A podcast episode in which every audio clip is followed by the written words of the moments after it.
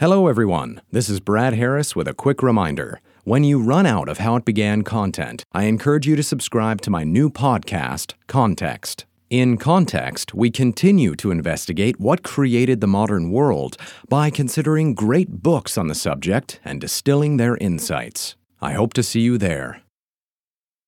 And here we go again. You press play, and another podcast, another story commences. And then it just happens.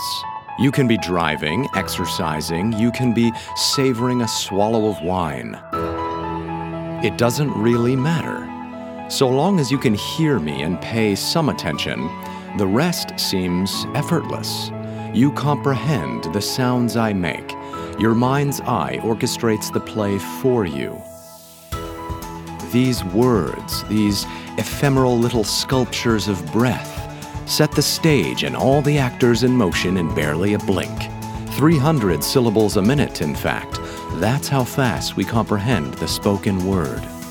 The scaffolding of prepositions and conjunctions support the persons, places, and things of nouns, whose form and substance are specified by adjectives and enlivened by the action of verbs. We are surely some species of magician, you and I, to conjure such worlds of meaning from air. But why these particular forms of air? Why these words? Colonialism certainly has something to do with the history of the English language's dominance, but that is not the only story. Another story centers on the English language itself. Linguistic experts assert the total number of distinct sounds in English to be at least 45, while most other languages offer less than 30. Of the thousands upon thousands of languages that have existed, none are as expansive as English, which offers tens of thousands of more words than even the richest runners up, like German and Chinese, and twice as many words as more typical lexicons like French. This enables English speakers to express ideas in higher definition, as it were, capturing even the most minutely divergent contours of experience by recalling just the right synonym.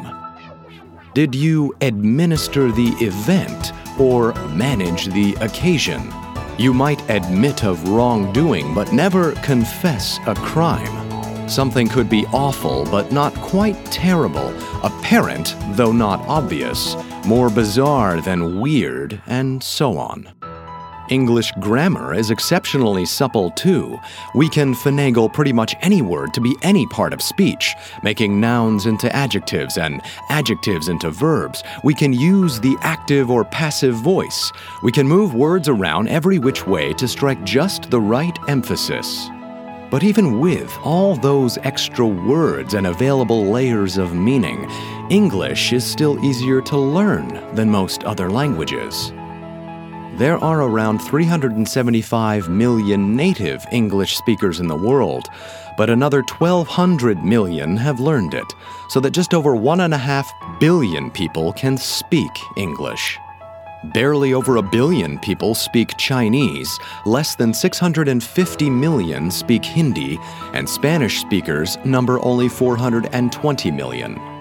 English is the international language of business, science, politics, and entertainment. You want to be a pilot for a major national airline, for example? You'll need to speak English. It's the language of intercommunication among all 157 of them.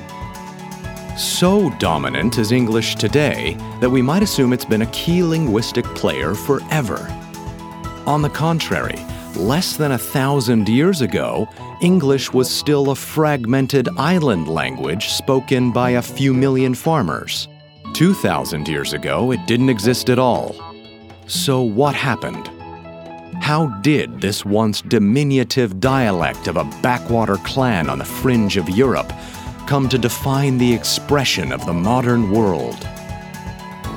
I give you the English language and how it began.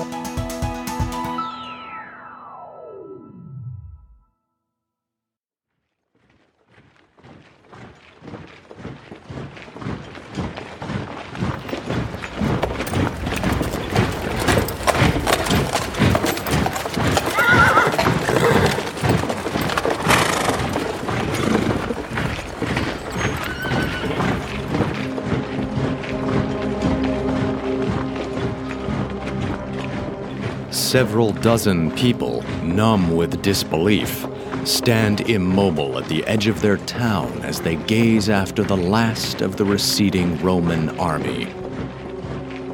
The year is 410 AD, and these forsaken locals are the so called Celts of ancient Britain. Watching the weaponed crowd depart offers little sense of liberation to the Celts.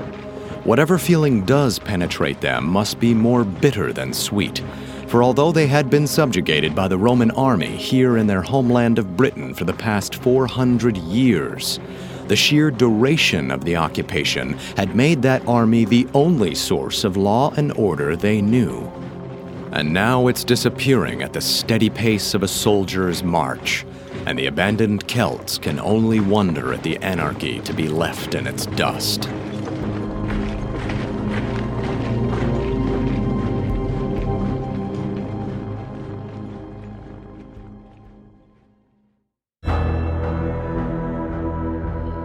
It was the Romans who named this island Britannia, and ever since Julius Caesar initiated its invasion some 460 years earlier, in 55 BC, it had formed the extreme northwest boundary of the Roman Empire.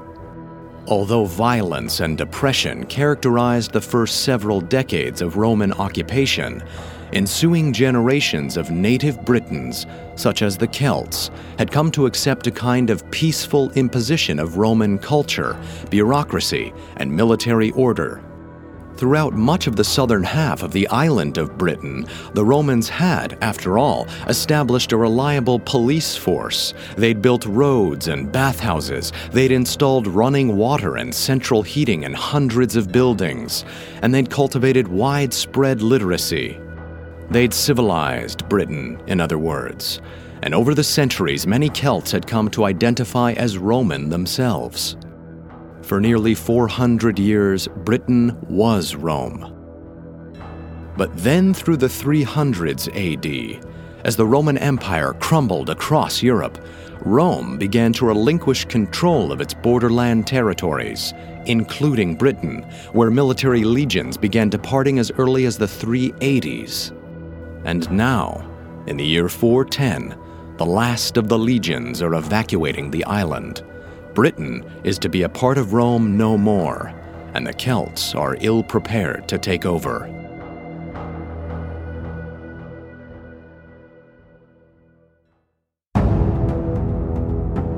In 410, Britain became a power vacuum the population left behind consisted mostly of defenseless civilians spread among a score of self appointed warlords. It was the dimmest moment of the Dark Ages.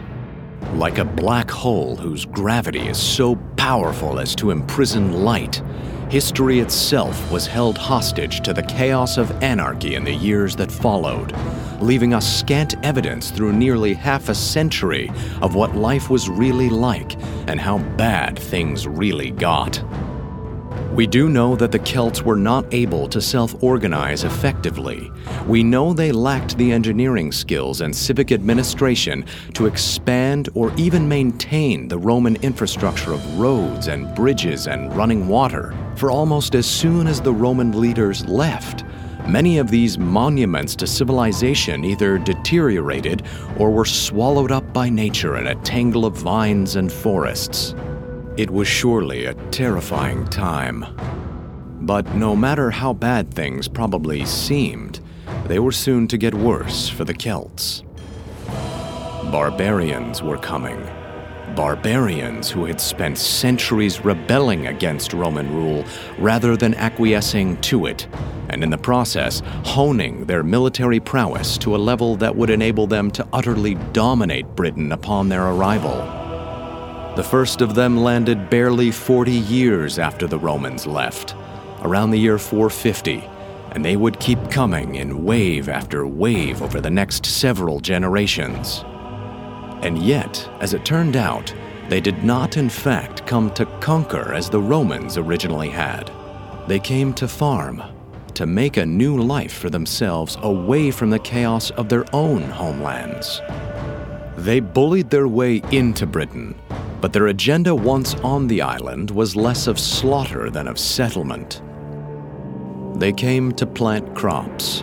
But since the Celts were so vulnerable, these immigrants ended up planting the seeds of an entirely new culture with an entirely new language to go with it English. These waves of immigrants who arrived in Britain in the mid 400s had sailed from across the North Sea, from the northern shores of mainland Europe, where anarchy and infighting had likewise followed the departure of Roman forces. They represented a mix of closely related tribes, including the Jutes who hailed from modern day Denmark, the Angles and Saxons from northern Germany, and the Frisians from the Netherlands. Historians refer to these people collectively as the Anglo Saxons.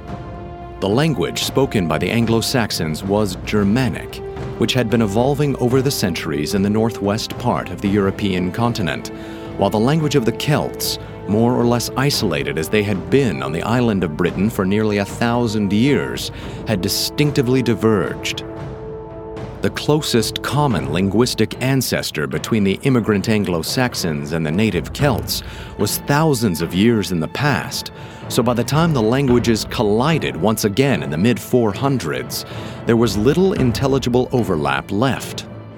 Given the martial dominance of the Anglo Saxons, the collision shattered the Celts. They were driven to the island's extreme north and west edges, to modern day Scotland, Ireland, and Wales, and some even fled the islands altogether to resettle in Brittany on the northwest coast of modern day France. They left little of their language with the Anglo Saxons. A few place names endured, including the names of the rivers Avon and Thames. But beyond these trace vestiges, the language of the Anglo Saxons completely subsumed the majority of Britain. And although it may look and sound completely foreign to our eyes and ears, its ancestry to what I am speaking now is evident enough to warrant the title Old English.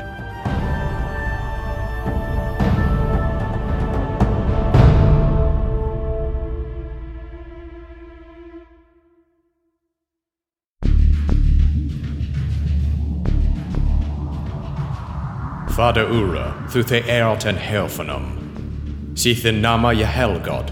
Tobakuma thin riche, ye wortha thin willa, on eorthan swa swa on helfanum. Orenea dakwam liken hlaf, sile dag. En for yifes ure yiltas. Swa swa we for yifath urum yultendam. En nea led thu us un kostnunge. Akalusas of ufele. Soth liche. This is Old English. Does the passage sound familiar? Vader Ure, our Father, Thuthe eot an heophonum, who art in heaven, Sithin nama Yehelgod, hallowed be thy name. Old English certainly seems foreign to us upon first encounter, especially because of differences in pronunciation and word endings. But on closer inspection, there is a remarkable familiarity with modern English. Thorough linguistic and computer analysis has revealed that the 100 most common words in English are all Anglo Saxon. Words at the center of our everyday lives. Words like man, wife, child, brother, sister, live, fight, love, drink, sleep, eat, work, wood, and dog. The pronunciation and spelling of these words has evolved over the centuries, but they are very much recognizable in ancient texts. The workhorses of our syntax are also all present, prepositions like to, at, for, in, and on, and the conjunctions and, but, and or. These Anglo Saxon words are still so fundamental to us that they will comprise at least half of the words in any passage of modern English. In total, there are about 4,500 Old English words left in modern English, compared to our full vocabulary of 450,000 words today. But Old English words remain in the body of our language as its very bones. The flesh and blood were adorned later.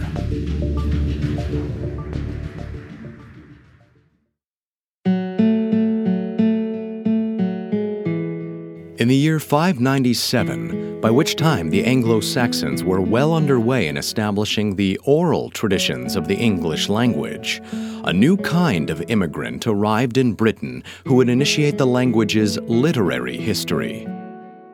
This was a Christian missionary group headed by a man named Augustine, and along with their religious zeal, the missionaries brought Latin. Until Augustine's arrival, Old English was rarely written down. The only script available was a comparatively crude system of straight lined etchings called runes that comprised a kind of runic alphabet used by the Anglo Saxons for centuries to carve brief messages into wood and stone. With Latin, on the other hand, monks were writing entire books, hymns, poetry, epics. And as Augustine and his fellow missionaries spread the Christian faith among the Anglo Saxons, so too did they spread the Latin system of writing. The budding beauty of the Old English spoken word, its poetry and legends that had previously propagated through oral tradition alone, could now be put on the page transcribed through the Latin alphabet sound by sound, or fully translated into the Latin language. And when there was a word or any other utterance of Old English thought that the Christian monks struggled to translate, they would simply use a Latin word to fill in the gap. And as the years rolled by, this practice caused thousands of Latin words to be grafted onto the English language, first in print, then in everyday speech, initiating one of the most important historical features of English that would power its rise to world dominance absorbing other languages. As early as the year 731, this was observed by a Christian monk named Venerable Bede, who achieved fame as the first known historian of the English speaking people. In his book, he highlighted the emerging strength of English to express ideas alternatively through the straightforward, heavy hitting vernacular of Anglo Saxon or through the more expressive, often poetic, Latin infused style. The recipe of English was clearly simmering now, but more ingredients were soon to come.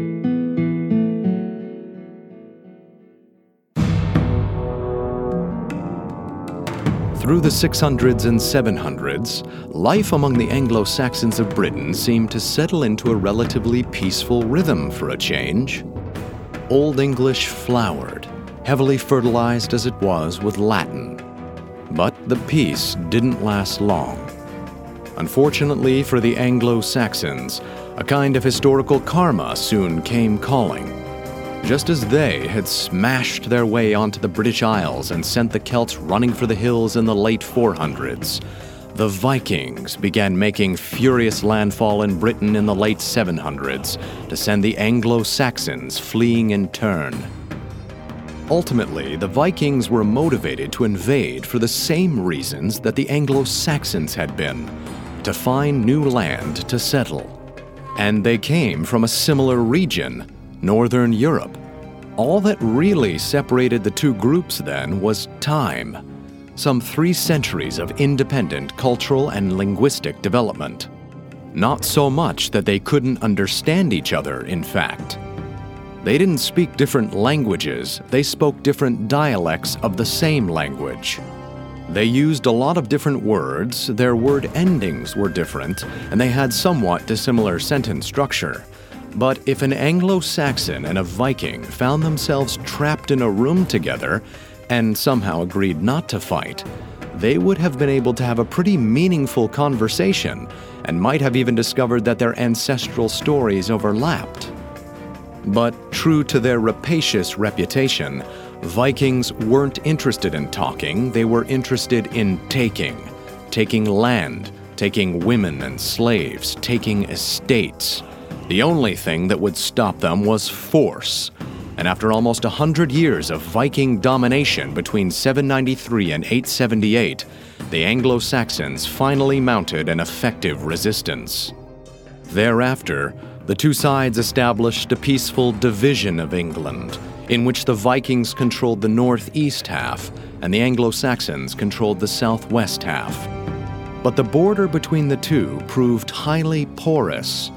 Once the fighting stopped, both sides recognized their similarities and began to intermingle. They did business with each other, they intermarried, and with all that talking finally taking place between them, the Anglo Saxons and the Vikings naturally began to smooth out the rough linguistic edges that separated their dialects. For example, take a simple verb like to judge or to deem, as in, she deems him worthy. The Anglo Saxons and the Vikings shared a very similar root verb for this, but their verb endings, to describe who was doing the deeming, I deem, you deem, she deems, and so on, those endings differed. In Anglo Saxon, the verb conjugation sounded something like dime, demest, demeth. In Viking, it sounded like domi, domir, domir. The mingled people simply started to slough off most of the verb endings, with new generations converging on the same pronunciation of I deem, you deem, she deemeth. This sort of grammatical sanding down of the shared dialect of the Anglo Saxons and the Vikings helped to simplify the English language, making it much easier to learn. Meanwhile, the two groups essentially fused their vocabulary, contributing thousands of new Scandinavian derived words to English, including skull, crawl, scream, trust, take, sky, husband, freckle, rotten, and skill. Now we were beginning to amass the repertoire of synonyms for which English is renowned. For these Viking words did not replace similar Anglo Saxon words, but complemented them. So we ended up with the synonyms craft and skill, for example, along with wish and want, raise and rear, and so on. By the year 1000, English was already one of the most dynamic languages in Europe. If you traveled back in time and attempted a conversation with someone, you'd certainly struggle given how different the pronunciation and grammar still was from what we know today. But after a few days, you would start to get used to it. The language would feel familiar, and you'd recognize hundreds of words nothing like a totally foreign language that would take months or years of study to master. Still, the English language had a long way to go before resembling its modern form. And yet another invasion of Britain was about to catapult English from the age of Beowulf to the age of Chaucer.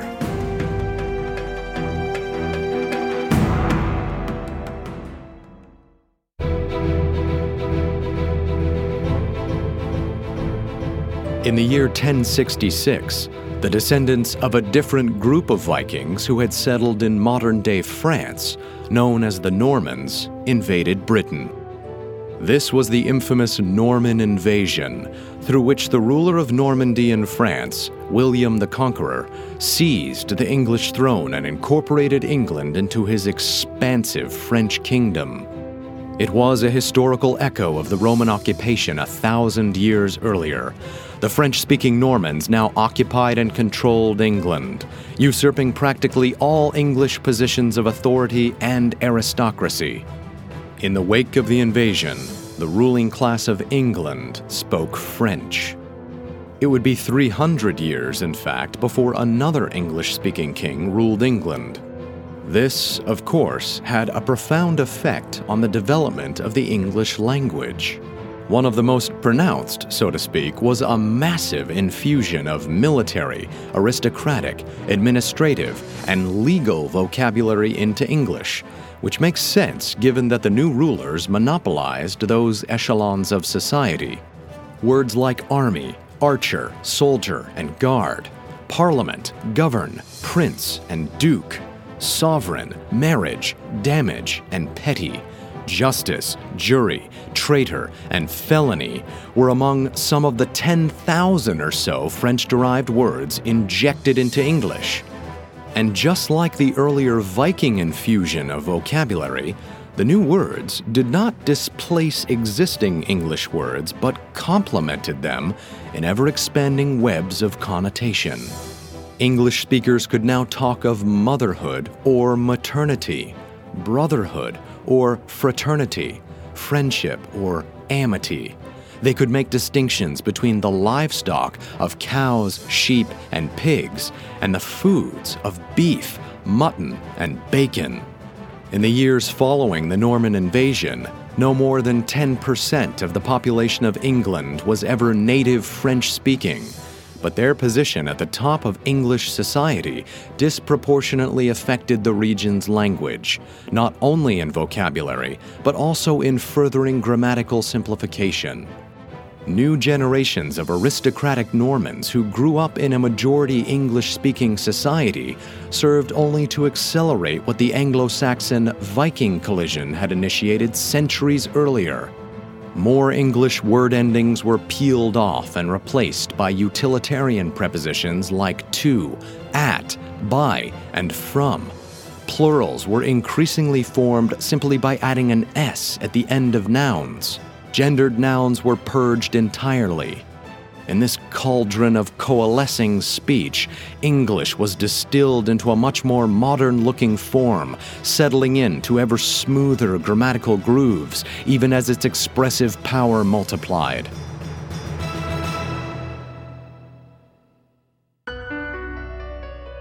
The dramatic development of English under French rule was fully revealed in the 1300s when English control over England was finally reasserted.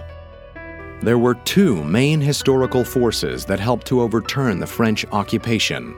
First, factions within the French kingdom began fighting amongst each other beginning in the early 1200s and this ultimately cut off the French rulers in England from their cultural center on mainland Europe.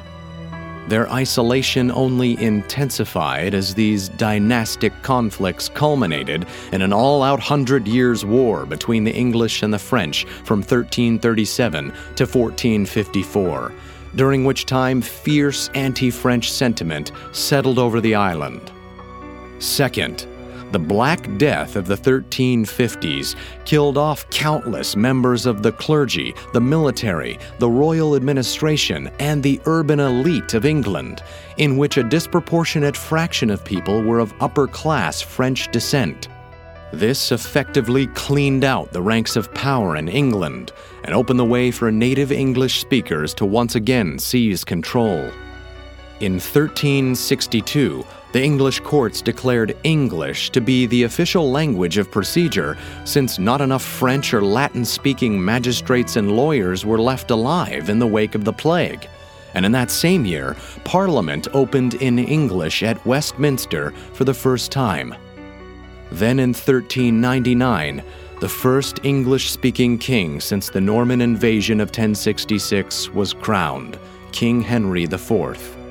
With the official return of English to the halls of power, every English utterance from parliamentary debate to the King's speech was avidly recorded for posterity once more, and this helps clarify for historians just how far English had come in the three preceding centuries. Whereas an untrained modern English reader could not decipher the Old English text of Beowulf, written around the year 1000, they probably could make out most of Henry IV's coronation speech of 1399. But perhaps an even better demonstration of the language's advancement can be found in the poetic literature of Geoffrey Chaucer, who captured that season's bloom of English best in his magnificent Canterbury Tales, written in 1387.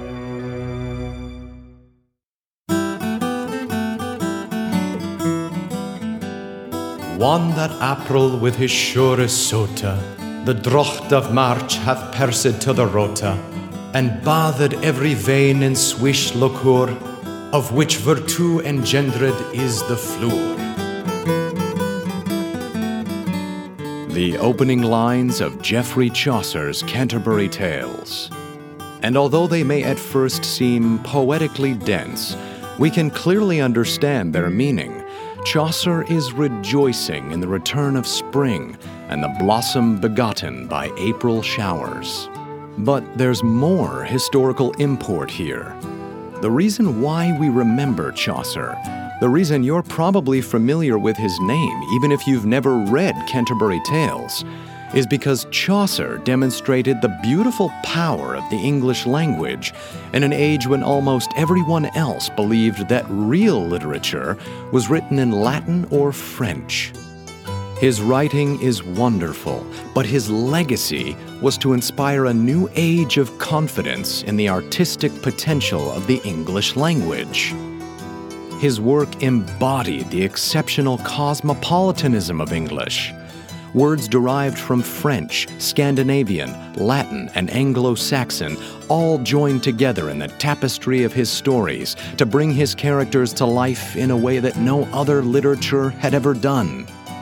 And this set the stage for the greatest English poet and playwright of all time William Shakespeare. When Shakespeare was born in 1564, England was still a relatively weak nation. When he died 52 years later in 1616, however, England was one of the most powerful countries in Europe. His life largely overlapped with the reign of Queen Elizabeth, who did much to liberalize England and reorganize its geopolitical strength around the navy and merchant marine which together significantly broadened the intellectual and cultural horizons of the English people. New worlds were being discovered across the oceans of the globe. New treasures, new foods, new knowledge, and new people were being brought back to England to ignite still greater ambition for discovery. The English language's long history of coevolution with foreign influence perfectly primed its best writers to bring Chaucer's legacy to fruition, and none was better than William Shakespeare. He captured the innovative spirit of the age, wholly inventing some 2,000 words and phrases to revolutionize the expression of human experience. He gave us the words accessible and birthplace, bloodstained and courtship, domineering, eyeball, fashionable, generous, hostile, invitation, jaded, leapfrog, moonbeam, noiseless, obscene, priceless, quarrelsome, radiance, shipwrecked, transcendence, unreal, vulnerable, and watchdog. He coined the phrases as luck would have it, bated breath, brave new world, cold comfort, as dead as a doornail, eaten out of house and home. For goodness sake, good riddance, heart of gold, in my mind's eye, laughing stock, one fell swoop, wear my heart on my sleeve, and wild goose chase. The verbal architecture for thousands of our thoughts was provided by this man.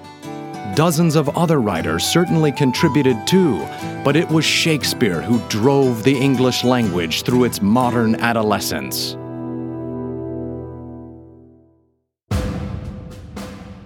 Over the next 250 years, more than 10 million people emigrated from the British Isles in search of new opportunities, bringing their English language with them to the farthest reaches of the world. Around half settled in what would become the United States of America. There, the spirit of the new modern age found one of its greatest expressions in the Declaration of Independence, written in perfectly recognizable modern English now in the year 1776. As one of its signatories, John Adams wrote soon after English is destined to be in the next and succeeding generations more generally the language of the world. The reason for this is obvious, he went on, because the increasing population in America and their universal connection and correspondence with all nations will, aided by the influence of England in the world, whether great or small, force their language into general use. Indeed, while the United States has a reputation as a melting pot, until about 1840, immigrants to America were almost exclusively British, with the only other large group of arrivals being African slaves. The English language was therefore deeply rooted in American culture by the time mass immigration finally picked up in the second half of the 1800s. Between 1860 and 1905, over 30 million immigrants from all over Europe arrived speaking a dozen different languages. But although some feared that America would fragment into a kind of New Europe with different language regions, a primary part of the immigrant experience was an enthusiastic study of English.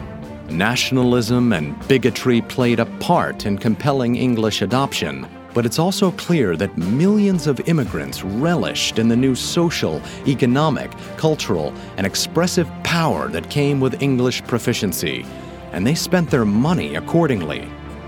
For decades, for example, Webster's Dictionary of American English was the second best selling book in the country, only to the Bible. Instead of fragmenting, Americans actually spoke an even more uniform version of English than the British themselves, due in part to the exceptional popularity of Webster's spelling bees that emphasized clear articulation of every syllable as part of the contest.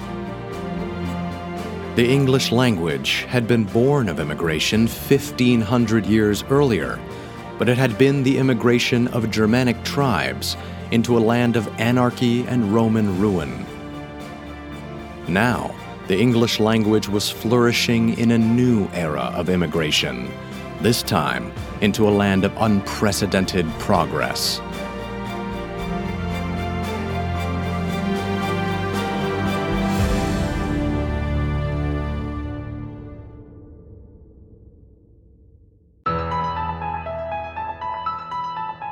In the 21st century, the English language continues to evolve, and at an ever accelerating rate. Its greatest historical strengths, adaptability and flexibility, are serving us supremely well in the modern age of incessant, rapid change.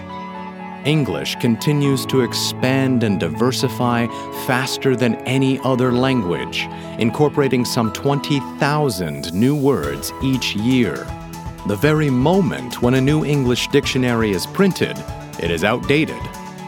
Even so, no other language has produced anything close to the body of English dictionaries with its vast etymological history especially compared to the Oxford English Dictionary, which now contains 615,000 individual word form definitions and illustrations.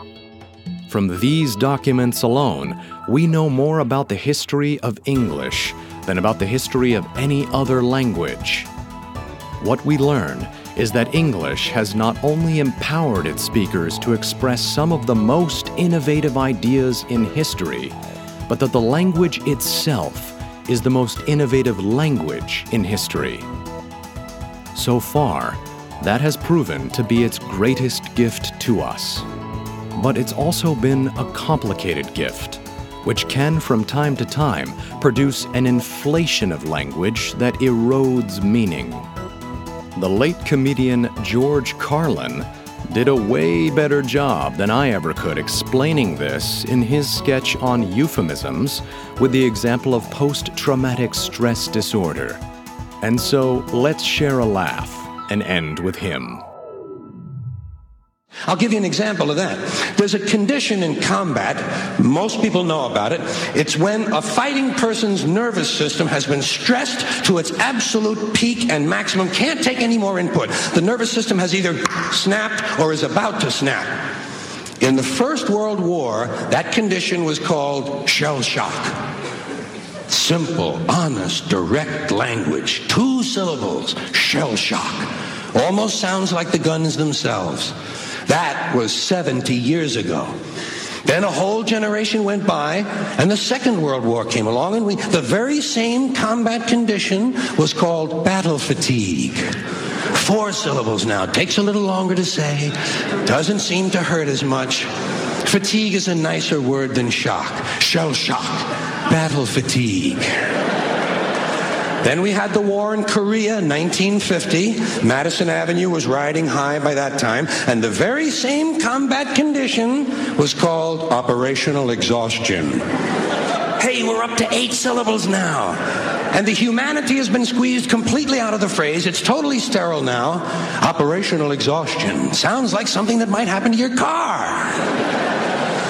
Then, of course, came the war in Vietnam, which has only been over for about 16 or 17 years. And thanks to the lies and deceit surrounding that war, I guess it's no surprise that the very same condition was called post traumatic stress disorder. Still eight syllables, but we've added a hyphen. And the pain is completely buried under jargon post traumatic stress disorder. I'll bet you if we'd have still been calling it shell shock, some of those Vietnam veterans might have gotten the attention they needed at the time. I'll bet you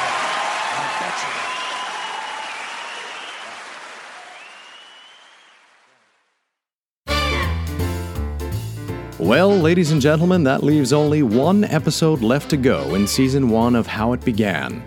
The grand finale is now only two weeks away. It will be about the theory of evolution and how it began. But if you're worried about what's to come after that, fear not. Thanks to all of your suggestions, I've been assembling a list of incredible topics for Season 2, which will probably debut near Thanksgiving. And I've got some exciting off season special releases planned to tide you over. That being said, a lot of my work during the approaching off season will be to market the show and build my audience so I can keep on being your own personal historian for years to come. You can help me. Reviewing the show on iTunes, following me on Facebook and Twitter, and sharing or retweeting my posts, blogging or posting on Reddit about it, anything and everything to get people talking about how it began. There are so many podcasts out there that most people will never find my show randomly on their own. We need to tell them about it, we need to show it to them. Otherwise, they may be doomed to a desiccated eternity of little more than digitized lectures. For more information on this episode, including a select bibliography, visit howitbegan.com. There, you'll also find links to my social media pages, and you can submit your own ideas for future episodes. I'm Brad Harris. So long.